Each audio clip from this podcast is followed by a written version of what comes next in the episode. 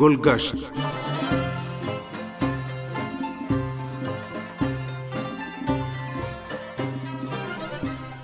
سامن پروگرام گلگشت کے ساتھ حاضر خدمت ہیں۔ گلشن نقوی کا سلام قبول کیجیے۔ ایران کے دارالحکومت تہران کے تعارف کا سلسلہ جاری رکھتے ہوئے آج ہم میدان آزادی یا آزادی اسکوائر سے آپ کو روشناس کرا رہے ہیں۔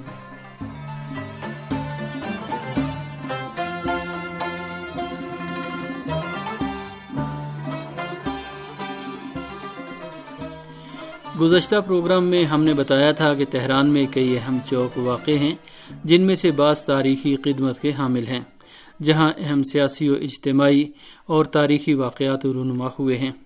اور بعض چوک ایسے ہیں جو تاریخی لحاظ سے تو اتنے اہم نہیں ہیں، لیکن کچھ اور وجوہات کی بنا پر اہمیت کے حامل ہیں۔ ان میں تہران کا آزادی اسکوائر قابل ذکر ہے۔ میدان آزادی اور برج آزادی کی ڈیزائننگ اور تعمیر خاص دقت اور مہارت کے ساتھ کی گئی ہے۔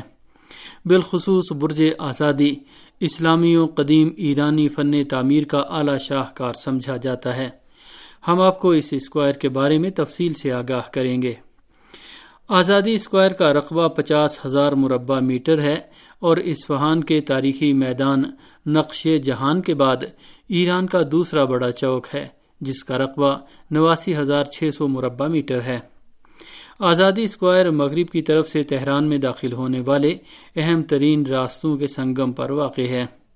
آزادی اسکوائر بیزوی شکل میں بنا ہوا ہے اور اس کے وسط میں برج آزادی واقع ہے، جو تہران شہر کی شناخت کی اہم ترین علامتوں میں شمار ہوتا ہے۔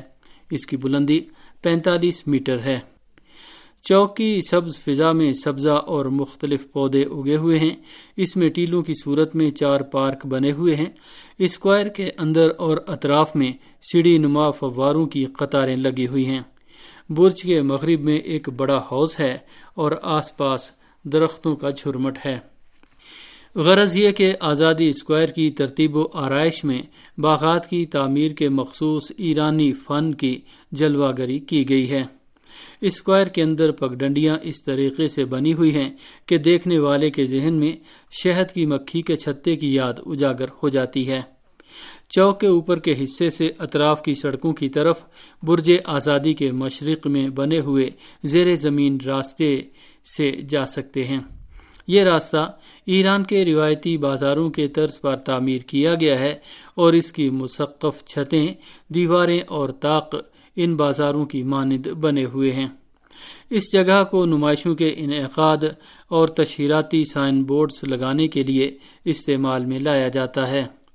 واضح ہے کہ یہ چوک ایرانی عوام کے ذہنوں میں ایک اہم تاریخی واقعے کی یاد دلاتا ہے۔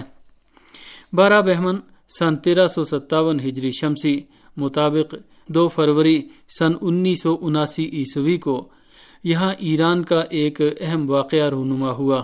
اور بانی انقلاب اسلامی حضرت امام خمینی رحمۃ اللہ علیہ کے استقبال کے لیے آنے والے لاکھوں افراد آزادی اسکوائر میں جمع ہوئے تھے۔ انقلاب اسلامی کی کامیابی کے بعد بھی میدان آزادی میں سالگرہ انقلاب کی ریلیوں کا انعقاد کیا جاتا ہے۔ ان ریلیوں میں انقلاب اسلامی ایران کی امنگوں کے ساتھ تجدید عہد کے لیے لاکھوں افراد شریک ہوتے ہیں۔ اس کے علاوہ میدان آزادی میں مختلف مواقع پر ریلیاں منعقد کی جاتی رہتی ہیں۔ یہاں مسلح افواج کا پریڈ بھی منعقد ہوتا ہے۔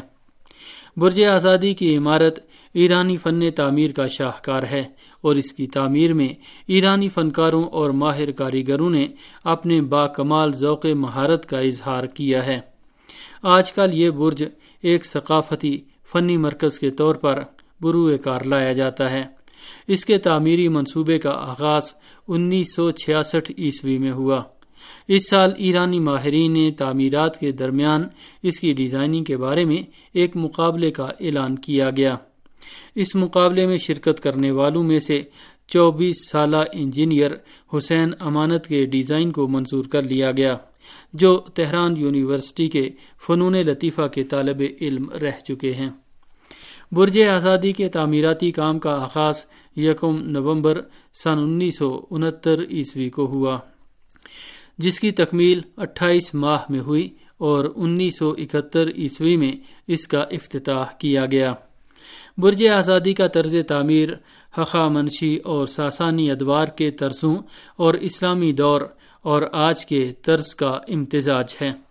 اس عمارت کی ڈیزائننگ منفرد خصوصیات کی حامل ہے۔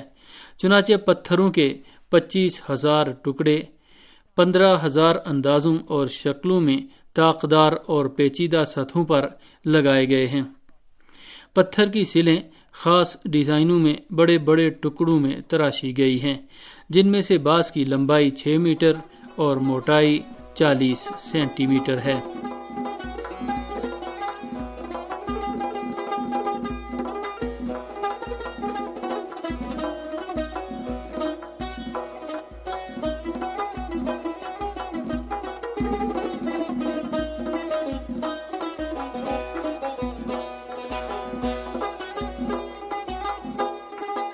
عمارت کا ڈھانچہ کانکریٹ سے بنا ہوا ہے، جن پر اسفہان کی جوشقان، کان کی سفید پتھر کی سلیں لگی ہوئی ہیں۔ پتھروں کو کان سے نکالنے کے مرحلے سے لے کر ان کو تراشنے اور نصب کرنے کے تمام مراحل ایرانی ماہرین کے ذریعے انجام پائے ہیں۔ برج میں داخلے کے مقام پر استعمال کیے گئے پتھر گرینیٹ قسم کے ہیں، جو ہمادان سے لائے گئے ہیں۔ اور پتھر کی ہر سیل کا وزن تقریباً سات ٹن ہے۔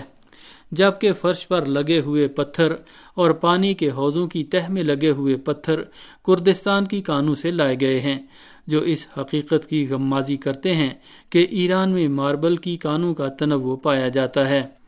برج کے بنیادی ستون مستطیل شکل کے ایک پائے پر کھڑے ہیں، جس کی لمبائی باسٹھ میٹر اور چوڑائی بیالیس میٹر ہے۔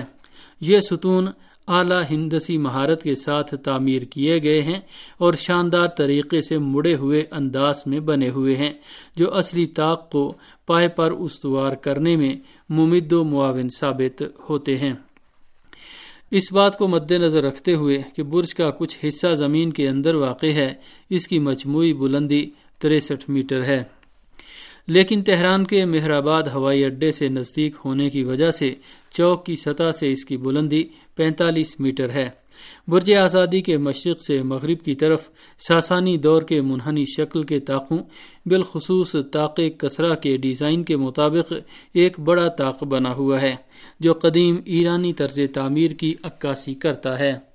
اس طاق کے اوپر محراب کی شکل کا ایک شکستہ طاق بنا ہوا ہے، جس کی سطح مور کے پروں کی شکل میں بنی ہوئی ہے، جو ایک خوبصورت ہندسی ڈیزائن کے ساتھ قدیم طرز کے بڑے طاق پر جا کر ختم ہوتی ہے۔ اس پر معرک کاشی کی ٹائلیں لگی ہوئی ہیں۔ یہ ڈیزائن اور برج کی شمالی اور جنوبی اضلاع کی ظاہری شکل اسلامی دور کے طرز تعمیر کی عکاسی کرتی ہیں۔